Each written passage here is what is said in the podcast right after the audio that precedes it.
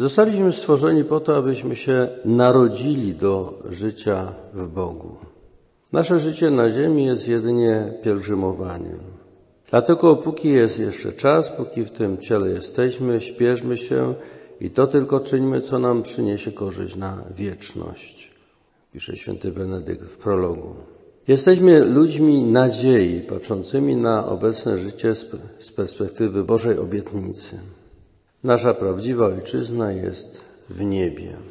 Otóż duchowa droga chrześcijanina rozpoczyna się od powstania ze snu i ujrzenia przebłystkającego światła, czyli od metanoi, przemiany serca, zmiana widzenia i rozumienia siebie i świata. Pan Jezus o tym mówi na samym początku głoszenia Ewangelii. To zdanie pierwsze, jakie wypowiada w Ewangelii Marka, jest swoistym programem jego e, głoszenia Ewangelii. Czas się wypełnił i bliskie jest Królestwo Boże. Nawracajcie się i wierzcie w Ewangelię. To nawracajcie się oznacza właśnie tą przemianę, to przemianę myślenia, przemianę serca. Y, póki człowiek żyje w tej perspektywie tylko horyzontalnej, to znaczy tylko w tej perspektywie ziemskiej i patrzy na to, co bezpośrednie, to to niestety prowadzi do smutnego wniosku. Y, Kochelet właśnie zrobił taką refleksję, przy czym on niejako wcielił się w postać y, Salomona, króla po pierwsze bardzo bogatego, obfitującego we wszystko, mający pokój z każdej strony, nie prowadził żadnej wojny, a do tego jeszcze króla mądrego. I niejako próbuje wszystkiego, co może dać życie na ziemi. I za każdym razem ostatecznie wniosek jest jeden. Marność nad marnościami, powiada Kochelet. Marność nad marnościami. Wszystko marność. Tak się dzieje, jeżeli człowiek spojrzy tej perspektywy horyzontalnej. Rzeczywiście to nasze życie tutaj na Ziemi nie jest w stanie nas zaspokoić.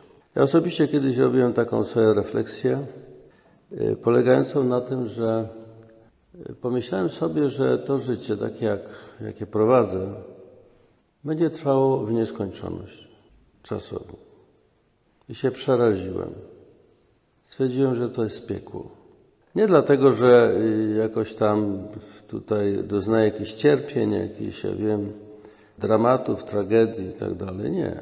Raczej mi się wydaje, że życie jakoś się toczy dobrze.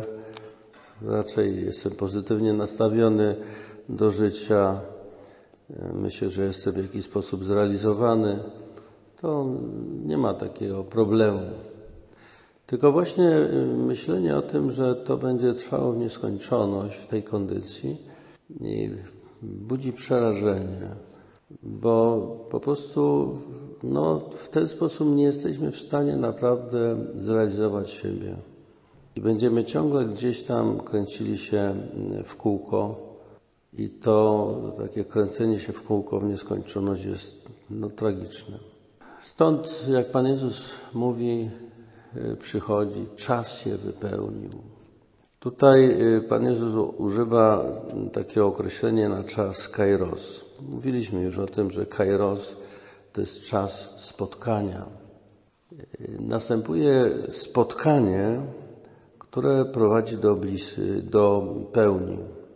Czas się wypełnił, bliskie jest Królestwo Boże. Otóż to Królestwo Boże pojawia się wtedy postaci właśnie Syna Bożego, który stał się człowiekiem. To Królestwo Boże jest obecne w Nim. W Nim jest jedność i Boga i człowieka. On jest tym Królestwem Bożym. I to jest początek nowego życia, nowej jedności człowieka z Bogiem, początek no, nowej rzeczywistości. I to zupełnie zmienia spojrzenie na, na to życie. Nawracajcie się jest właściwie przemieniajcie swoje spojrzenie. Na czym to polega? Polega to na tym, żeby widzieć siebie i swoje spełnienie w tym królestwie, które nadchodzi, czyli tym y, zjednoczeniu, pojednaniu z Bogiem i dojściu do komunii z Nim. Tam jest nasza ojczyzna, tam jest nasze życie prawdziwie. Tutaj jesteśmy tylko w szkole życia. I dopiero z perspektywy końca, z perspektywy tego, co nas do tego życia doprowadzi, przedstawia się sensowność wszelkich naszych działań. To tylko czyńmy, co przyniesie nam korzyść na przyszłość. Ewangelia całkowicie tak ustawia patrzenie. Całkowicie. To się przejawia na różny sposób. Ale jeżeli weźmiemy na przykład e, kazanie na górze, ono się rozpoczyna błogosławieństwami. Błogosławieni ubodzy w duchu, albowiem do nich należy Królestwo Niebieskie. Błogosławieni, którzy się smucą, albowiem oni będą pocieszeni. Błogosławieni cisi, albowiem oni na własność posiądą ziemię. Proszę zobaczyć, że cały czas jest ta perspektywa Królestwa Niebieskiego. Nie? Pocieszeni będą, znaczy Bóg ich pocieszy. Posiądą ziemię, znowu osiągną ten swój dom. I wszystkie te e, błogosławieństwa odnoszą się do pełni, która będzie na, na końcu. Będą nasyceni, dostąpią miłosierdzia, Boga oglądać będą, będą nazwani synami Bożymi. Do nich należy Królestwo Niebieskie. Cieszcie się, radujcie, wasza, albowiem wasza nagroda wielka jest w niebie, tak bowiem prześladowali proroków, którzy byli przed wami. To wszystko odnosi się do udziału w Królestwie Bożym. Przy czym trzeba pamiętać, że tutaj błogosławieni, tak jest to po polsku tłumaczone, to jest tłumaczenie greckiego makarioi. Makarios to jest szczęśliwy. Tyle, że nie, nie takim szczęściem, które się człowiekowi trafiło w życiu. Wygrał w totolotkę, jest szczęśliwy. To nie o takie szczęście chodzi. To szczęście to jest y, szczęście wynikające z bliskości Boga. To jest jednocześnie pełnia. Ale ważne jest to, że w błogosławieństwach jest użyty czas teraźniejszy. Jesteście szczęśliwi, błogosławieni, a nie będziecie. Jesteście, bo będziecie uczestnikami Królestwa Bożego, synami Bożymi i tak dalej. Nagroda wielka w niebie. I tutaj ta egzystencja chrześcijańska jest taka przedziwna. Ją najlepiej wyraża to zdanie świętego Jana z listu. Obecnie jesteśmy dziećmi Bożymi, ale jeszcze się nie ujawniło, czym będziemy. Już jesteśmy dziećmi Bożymi, stąd czas teraźniejszy, ale jeszcze nie. Jeszcze to się nie objawiło, jeszcze to się nie ujawniło, nie stało się pełną rzeczywistością. Taka jest struktura, powiedziałbym, życia chrześcijanina na ziemi. Już poprzez chrzest jesteśmy włączeni w zmartwychwstanie Chrystusa, ale przecież jeszcze nie jesteśmy w tej rzeczywistości zmartwychwstania w sposób pełny, rzeczywisty. Kiedy spojrzymy na y, tą naukę modlitwy, Pan Jezus mówi do nas, kiedy się modlicie, mówcie Ojcze nasz, który jesteś w niebie, Ojcze, zwracając się do nieba. Od razu stawia nas to przed Bogiem, który jest w niebie. Nie wobec rzeczywistości tutaj ziemskiej, tylko wobec rzeczywistości niebieskiej. To samo odnosi się także do, do nauki, powiedziałbym, etycznej, moralnej. Etyka chrześcijańska jest etyką, nie jest etyką przepisów, zakazów, nakazów, prawa, ale jest etyką spoglądania na Boga. Bądźcie więc doskonali jak Ojciec, jak doskonały jest Ojciec Wasz Niebieski. Patrzcie na Ojca. I Pan Jezus jako człowiek sam o sobie mówi, i to jest jednocześnie wzór dla nas, że On niczego innego nie robi na to, co Mu Ojciec każe i to, co widzi u Ojca, że Ojciec czyni. Tylko to czyni. I to jest także wskazanie dla nas. Y, najlepiej mi się wydaje, y, ta prawda wychodzi na jaw tym przykazaniu miłości nieprzyjaciół. Akurat w tym kontekście Pan Jezus mówi o tym, że bądźcie doskonali jak Ojciec Wasz Niebieski. Przy czym ta doskonałość w tym y, oznacza, odnosi się do miłosierdzia, jakie jest w Ojcu, w Bogu.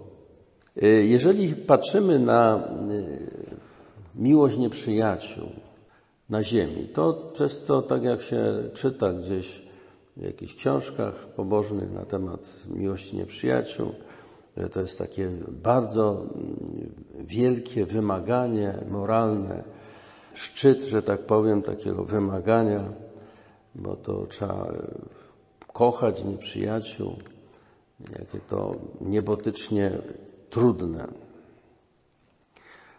Bo on tak wygląda to z perspektywy ziemskiej. Rzeczywiście.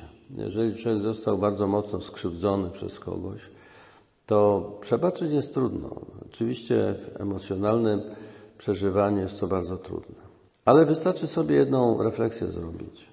Właśnie refleksję eschatologiczną. Stań z tym nieprzyjacielem, który cię bardzo skrzywdził. Stań przed Bogiem na sądzie ostatecznym. I teraz zobacz, jak to jest. Gdybyś stał przed sądem ziemskim, tak jak na przykład, powiedzmy, hitlerowcy stanęli przed sądem w Norymberdze i tam e, Trybunał Międzynarodowy, powiedzmy, ich sądził.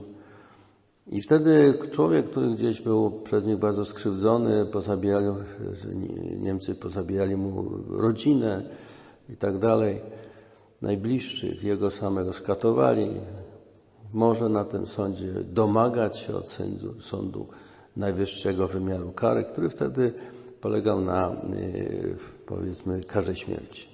I to może zrobić. I mógł zrobić. Ale wyobraźmy sobie, że stajemy przed Bogiem sądem ostatecznym i teraz co mamy powiedzieć Panu Bogu? Tego to do piekła? Y, pytam, kto może tak powiedzieć na sądzie ostatecznym? Tego to do piekła. I kiedy sobie to zadamy to pytanie, to odpowiedź jest prosta. Szatan. I wtedy, gdybyśmy sobie stali właśnie w ten sposób, byśmy od Boga zażądali, że tego do piekła, to znaczy stalibyśmy się szatanem, jego sługą. I tu widać, że miłość nieprzyjaciół jest czymś oczywistym naturalnym, ale w tej perspektywie eschatologicznej. Proszę zwrócić uwagę na to, że dokładnie etyka chrześcijańska jest etyką eschatologiczną.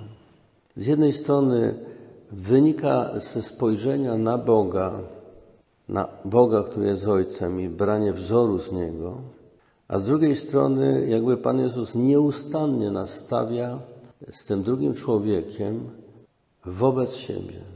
I to mówiąc o sądzie ostatecznym bardzo wyraźnie mówi. Coście uczynili jednego, jednemu z tych najmniejszych, mnieście uczynili. Albo czegoście nie uczynili, tegoście mnie nie uczynili.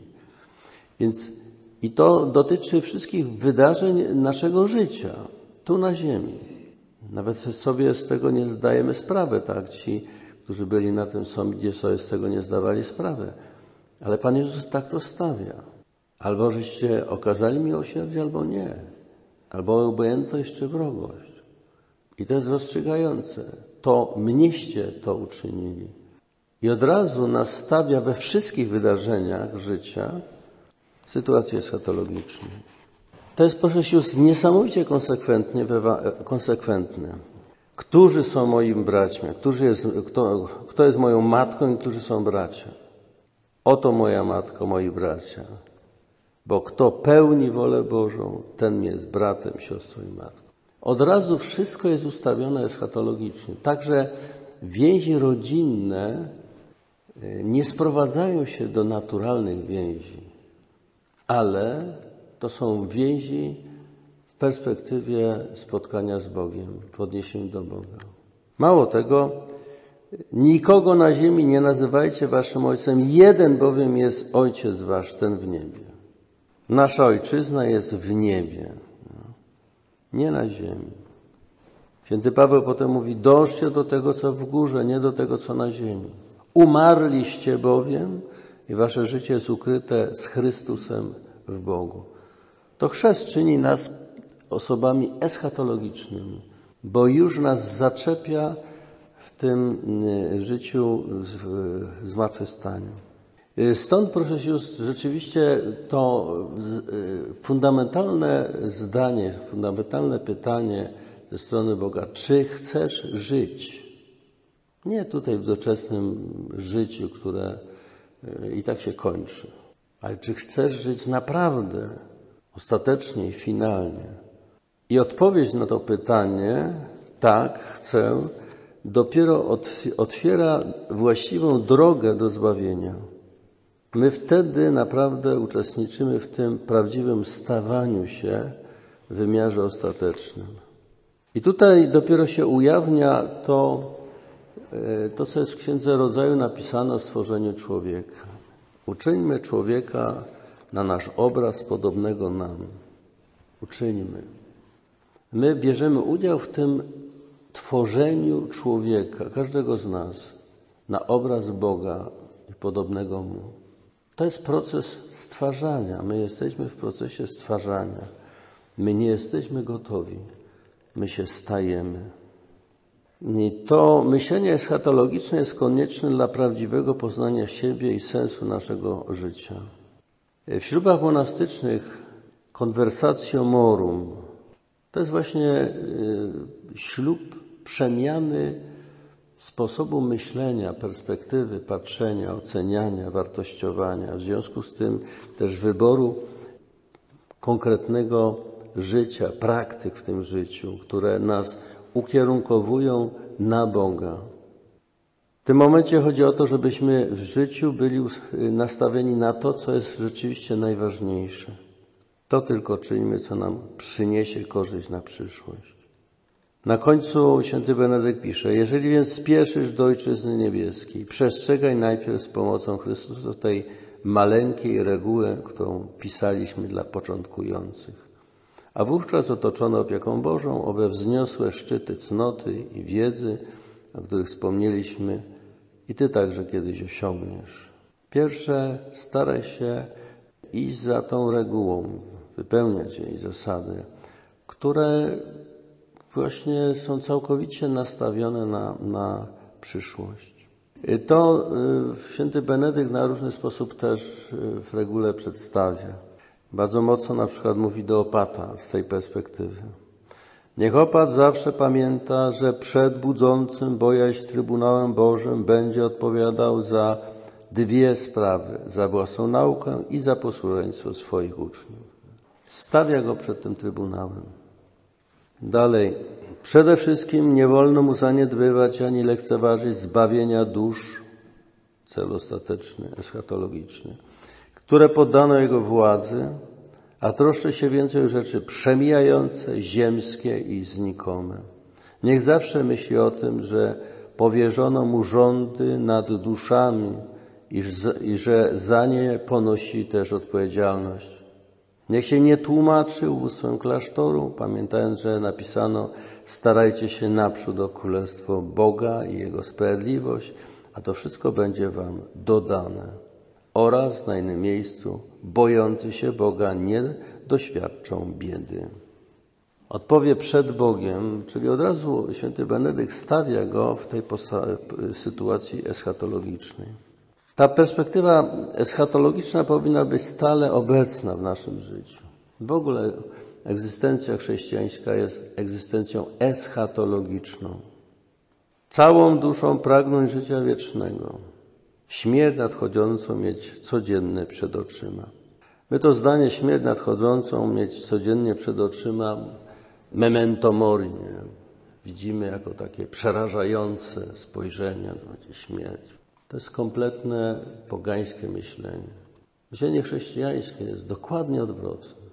Kiedyś to uświadomiła taka pani Maria, która, starsza kobieta, ona już nie żyje, która mówi tak, śmierć to jest najważniejsza chwila w życiu. Najważniejsza. I jednocześnie najpiękniejsza. Bo w śmierci spotykamy naszego Pana twarzą w twarz. Nie ma nic piękniejszego. I to zdanie e, śmierć nadchodząc mnie codziennie przed oczyma w tym kontekście brzmi jak tęsknota za śmiercią. Rozumiecie? Bo to jest tęsknota za spotkaniem, ostatecznym spotkaniem z Panem. Zależy, jak my na to patrzymy. Jeżeli, jeżeli nam żal opuszczać to życie, to, to często jest, no to właśnie śmierć to jest tragedia. A jeżeli wiemy, że to życie jest tylko szkołą, a my wreszcie wychodzimy z tej szkoły do prawdziwego życia, mamy zupełnie inną perspektywę i zupełnie inaczej tą śmierć nadchodzącą, mając zawsze przed oczami, widzimy zupełnie z innej perspektywy i budzi to w nas zupełnie inne uczucia. To jest wszystko możliwe pod jednym warunkiem. Naszego właściwego spojrzenia na Boga, który jest miłością, jest miłosiernym Ojcem. I dlatego święty Benedykt mówi i nigdy nie tracić ufności w miłosierdzie Boże. Dosłownie jest tam użyte takie słowo łacińskie desperare, czyli rozpaczać właściwie. Nie można rozpaczać o Bożym miłosierdziu. Nie można wpadać w rozpacz, nie? tracić ufność w tą y, miłosierdzie Boże i w ten sposób wpaść w rozpacz. Nie?